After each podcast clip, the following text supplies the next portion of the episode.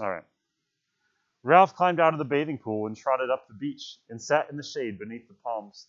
His fair hair was plastered over his eyebrows, and he pushed it back. Simon was floating in the water and kicking with his feet, and Maurice was practicing diving. Piggy was mooning about, aimlessly picking up things and discarding them. The rock pools, which so fascinated him, were covered by the tide, so that he was without an interest until the tide went back. Presently, seeing Ralph under the palms, he came and sat by him. Piggy wore the remainder of a pair of shorts. His fat body was golden brown, and the glasses still flashed when he looked at anything. He was the only boy on the island whose hair never seemed to grow. The rest were shock headed, but Piggy's hair still lay in wisps over his head as though baldness were his natural state, and this imperfect covering would soon go, like the velvet on a young stag's antlers. I've been thinking, he said, about a clock. We could make a sundial. We could put a stick in the sand, and then the effort to express the math- mathematical processes involved was too great. He made a few passes instead. And an airplane, and a TV set, said Ralph sourly, and a steam engine. Piggy shook his head. You have to have a lot of metal things for that, he said. We haven't got no metal. But we got a stick. Ralph turned and smiled involuntarily. Piggy was a bore. His fat, his asthma, and his matter of fact ideas were dull.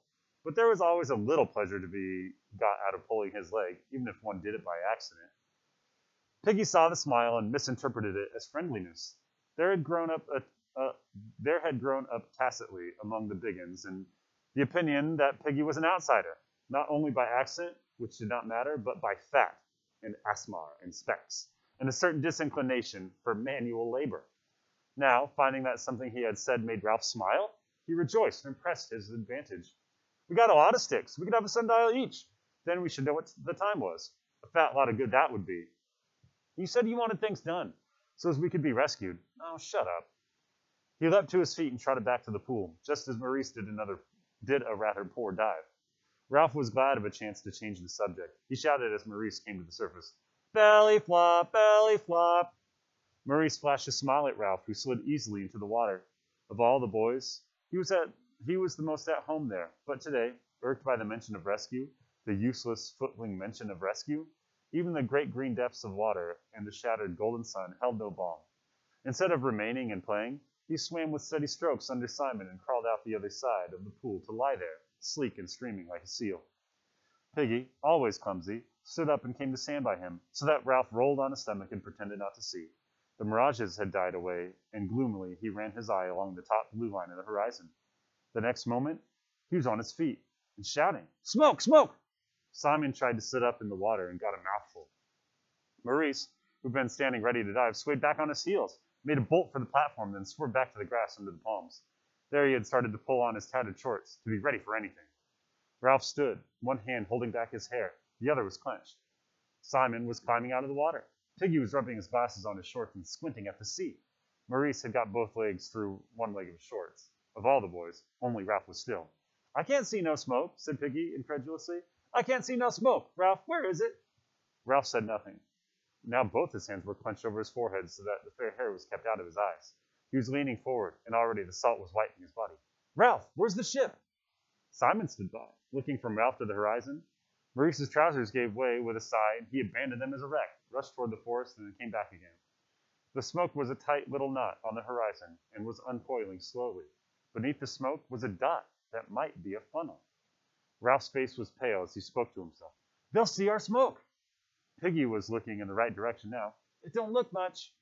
He turned round and peered up at the mountain. Ralph continued to watch the ship ravenously. Color was coming back into his face. Simon stood by him, silent. I know I can't see very much, said Piggy, but have we got any smoke? Ralph moved impatiently, still watching the ship. The smoke on the mountain.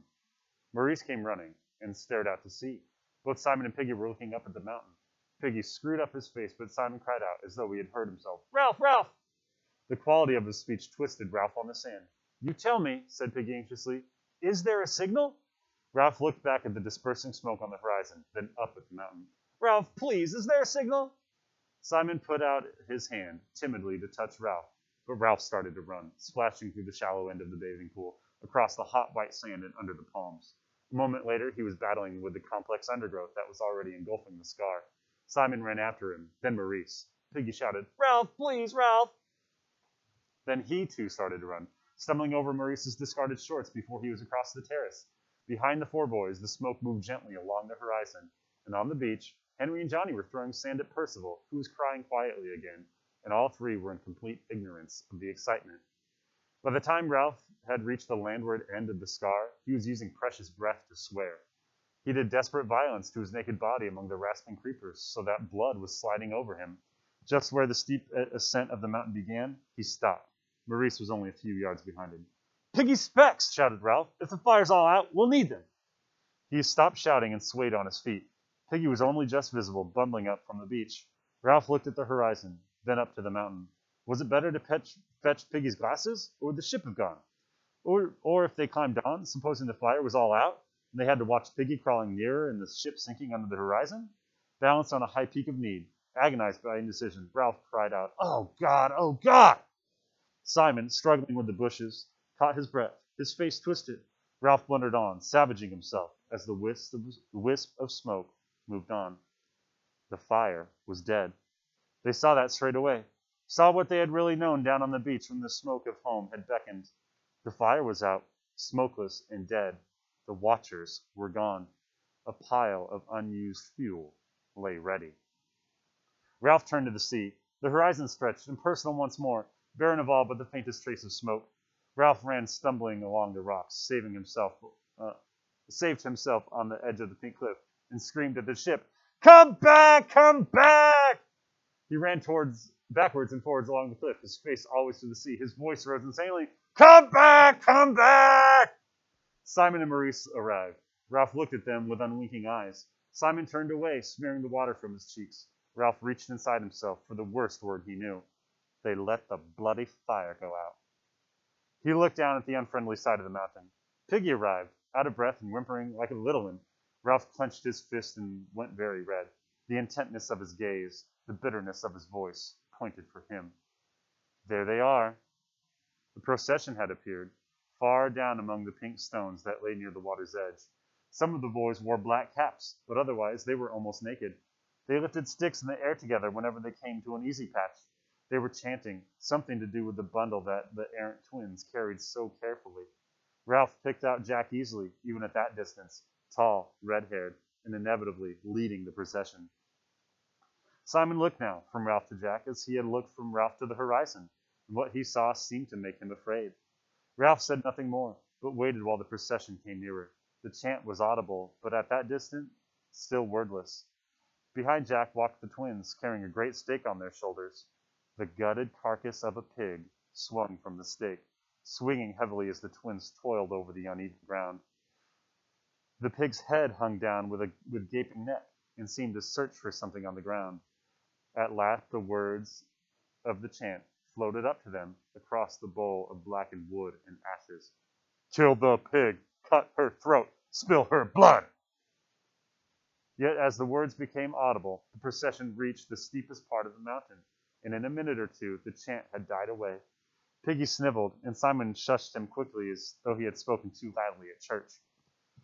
Jack, his face smeared with clays, reached the top of reached the top first and hailed Ralph excitedly with lifted spear. Look! We killed the pig! We stole up on them! We got in a circle! Voices broke in from the hunters. We got in a circle! We crept up! The pig squealed! The twins stood with the pig swinging between them, dropping black gouts on the rock. They seemed to share one wide, ecstatic grin. Jack had too many things to tell Ralph at once. Instead, he danced a step or two, then remembered his dignity and stood still, grinning. He noticed blood on his hands and grimaced distastefully looked for something on which to clean them, then wiped them on his shorts, laughed. Ralph spoke. You let the fire go out. Jack checked, vaguely irritated, irritated by this irrelevance, but too happy to let it worry him. We can light the fire again. You should have been with us, Ralph. We had a smashing time. The twins got knocked over. We hit the pig. I fell on top. I cut the pig's throat, said Jack proudly, and yet twitched as he said it. Can I borrow yours, Ralph, to make a nick in the hilt? The boys chatted and danced. The twins continued to grin. There was lashings of blood, said Jack, laughing and shuddering. You should have seen it. We'll go hunting every day. Ralph spoke again, hoarsely. He had not moved. You let the fire go out. This repetition made Jack uneasy. He looked at the twins and then back at Ralph. We had to have them in the hunt, he said, or there wouldn't have been enough for a ring. He flushed, conscious of a fault. The fire's only been out an hour or two. We can light it up again. He noticed Ralph's scarred nakedness and the somber silence of all four of them. He sought, charitable in his happiness, to include them in the thing that had happened. His mind was crowded with memories, memories of the knowledge that had come to them when they closed in on the struggling pig, knowledge they had knowledge that they had outwitted a living thing, imposed their will upon it, taken away its life like a long, satisfying drink. He spread his arms wide. You should have seen the blood! The hunters were more silent now, but at this they buzzed again. Ralph flung back his hair, one arm pointed at the empty horizon. His voice was loud and savage and struck them into silence. There was a ship! Jack, faced at once with too many awful implications, ducked away from them. He had laid a hand on the pig and drew his knife. Ralph brought his arm down, fist clenched, and his voice shook. There was a ship out there. You said you'd keep the fire going, and you let it out. He took a step toward Jack, who turned and faced him. They might have seen us. We might have gone home. This was too bitter for Piggy, who forgot his timidity in the agony of his loss. He began to cry out shrilly, You and your blood, Jack Merridew! You and your hunting! We might have gone home! Ralph pushed Piggy to one side. I was chief, and you were going to do what I said. You talk, but you can't even build huts. Then you go off hunting and let out the fire. He turned away, silent for a moment. Then his voice came again on a peak of feeling. There was a ship! One of the smaller hunters began to wail. The dismal truth was filtering through everybody. Jack went very red as he hacked and pulled at the pig. The job was too much. We needed everyone. Ralph turned. You could have had everyone when the shelters were finished, but you had to hunt. We needed meat. Jack stood up as he said this, the bloody knife in his hand. The two boys faced each other. There was the brilliant world of hunting, tactics, fierce exhilaration, skill. And there was the world of longing and baffled common sense. Jack transferred the knife to his left hand and smudged blood on his, over his forehead as he pushed down the plastered hair. Piggy began again. You didn't ought to let the fire out. You said you'd keep the smoke going.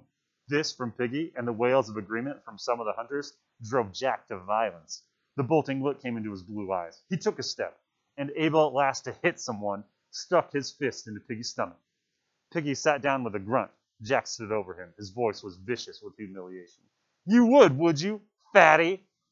Ralph made a step forward, and Jack smacked Piggy's head. Piggy's glasses flew off and tinked on the rocks. Piggy cried out in terror. My specs! He went crouching and feeling over the rocks, but Simon, who got there first, found them for him. Passions beat about Simon on the mountain top with awful wings. One side's broken. Piggy grabbed and put on the glasses. He looked malevolently at Jack. I got to have them specs. Now I only got one eye. Just you wait. Jack made a move toward Piggy, who scrambled away till a great rock lay between them. He thrust his head over the top and glared at Jack through one, his one flashing glass. Now I only got one eye. Just you wait. He mimicked the whine and scrambled. Just you wait. Yeah. Piggy and the parody were so funny that the hunters began to laugh. Jack felt encouraged. He went on scrambling, and the laughter rose to a gale of hysteria. Unwillingly, Ralph felt his lips twitch, and he was angry with himself for giving way. He muttered, That was a dirty trick. Jack broke out, of his, broke out of his gyration and stood facing Ralph. His words came in a shout. All right, all right. He looked at Piggy, at the hunters, at Ralph. I'm sorry. About the fire, I mean. There, I. He drew himself up. I apologize. The buzz from the hunters was one of admiration of his handsome behavior. Clearly, they were of opinion that Jack had done the decent thing and put himself in the right by, this, by his generous apology, and Ralph, obscurely, in the wrong. They waited for an appropriately decent answer. Yet Ralph's throat refused to pass one. He resented, as an addition to Jack's misbehavior, this verbal trick. The fire was dead. The ship was gone. Could they not see? Anger instead of decency passed his throat. That was a dirty trick. They were silent on the mountain top while the opaque look appeared in Jack's eyes and passed away. Ralph's final word was an ungracious mutter. All right, light the fire. With some positive action before them, the, a little of the tension died. Ralph said no more, did nothing, stood looking down at the ashes round his feet. Jack was loud and active. He gave orders, sang, whistled, threw remarks at the silent Ralph, remarks that did not need an answer and therefore could not invite a snub. And Ralph was silent.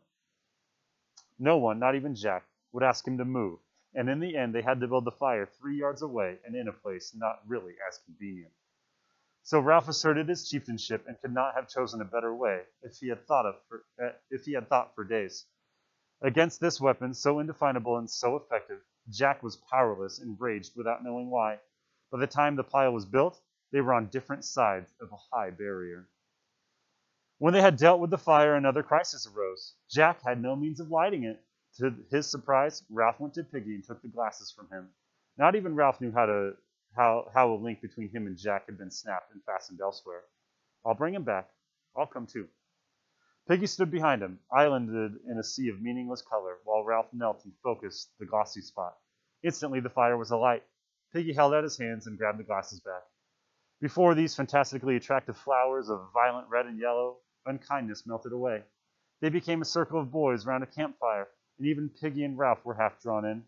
Soon some of the boys were rushing down the slope for more wood while Jack hacked at the pig. Uh, they tried holding the whole carcass on a stake over the fire, but the stake burnt more quickly than the pig roasted. In the end, they skewered bits of meat on branches and held them in the flames, and even then, almost as much boy was roasted as meat. Ralph's mouth watered. He meant to refuse meat, but his past diet of fruit and nuts, with an odd crab or fish, gave him too little resistance. He accepted a piece of half raw meat and gnawed it like a wolf. Piggy spoke, also dribbling. Aren't I having none? Jack had meant to leave him in doubt, as an assertion of power, but Piggy, by advertising his omission, made more cruelty necessary. You didn't hunt. No more did Ralph, said Piggy wetly, nor Simon. He amplified. There isn't more than half a fourth of meat and a crab. Ralph stirred uneasily. Simon, sitting between the twins and Piggy, wiped his mouth and shoved his piece of meat over the rocks to Piggy, who grabbed it. The twins giggled, and Simon lowered his face in shame. Then Jack leapt to his feet, slashed off a great hunk of meat, and flung it down at Simon's feet. Eat, damn you! He glared at Simon. Take it! He spun on his heel, center of the bewildered circle of boys. I got you meat! Numberless and inexpressible frustrations combined to make his rage elemental and awe inspiring. I painted my face. I stole up. Now you eat, all of you, and I.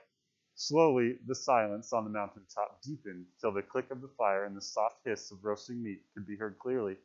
Jack looked round for understanding, but found only respect. Ralph stood among the ashes of the signal fire, his hands full of meat, saying nothing. Then at last Maurice broke the silence. He changed the subject to the only to the only one that could bring the majority of them together. Where did you find the pig? Ralph pointed down to the uh, or Roger pointed down the unfriendly side. They were there, by the sea. Jack, recovering, could not bear to have his story told. He broke in quickly. We spread round. I crept on hands and knees. The spears fell out because they hadn't barbs on. The pig ran away and made an awful noise. It turned back and ran into the circle, bleeding. All the boys were talking at once, relieved and excited. We closed in. The first blow had paralyzed its hindquarters, so then the circle could close in and beat and beat. I cut the pig's throat. The twins, still sharing their identical grin, jumped up and ran round each other. Then the rest joined in, making pig dying noises and shouting. One for his knob. Give him a fourpenny one. Then Maurice pretended to be the pig and ran squealing into the center. And the hunter, circling still, pretended to beat him. As they danced, they sang, Kill the pig, cut her throat, bash her in. Ralph watched them, envious and resentful. Not till they had flagged and the chant died away did he speak. I'm calling an assembly. One by one, they halted and stood watching him, with the conch. I'm calling a meeting, even if we have to go on into the dark. Down on the platform when I blow it. Now. He turned away and walked off down the mountain. Whoa, whoa!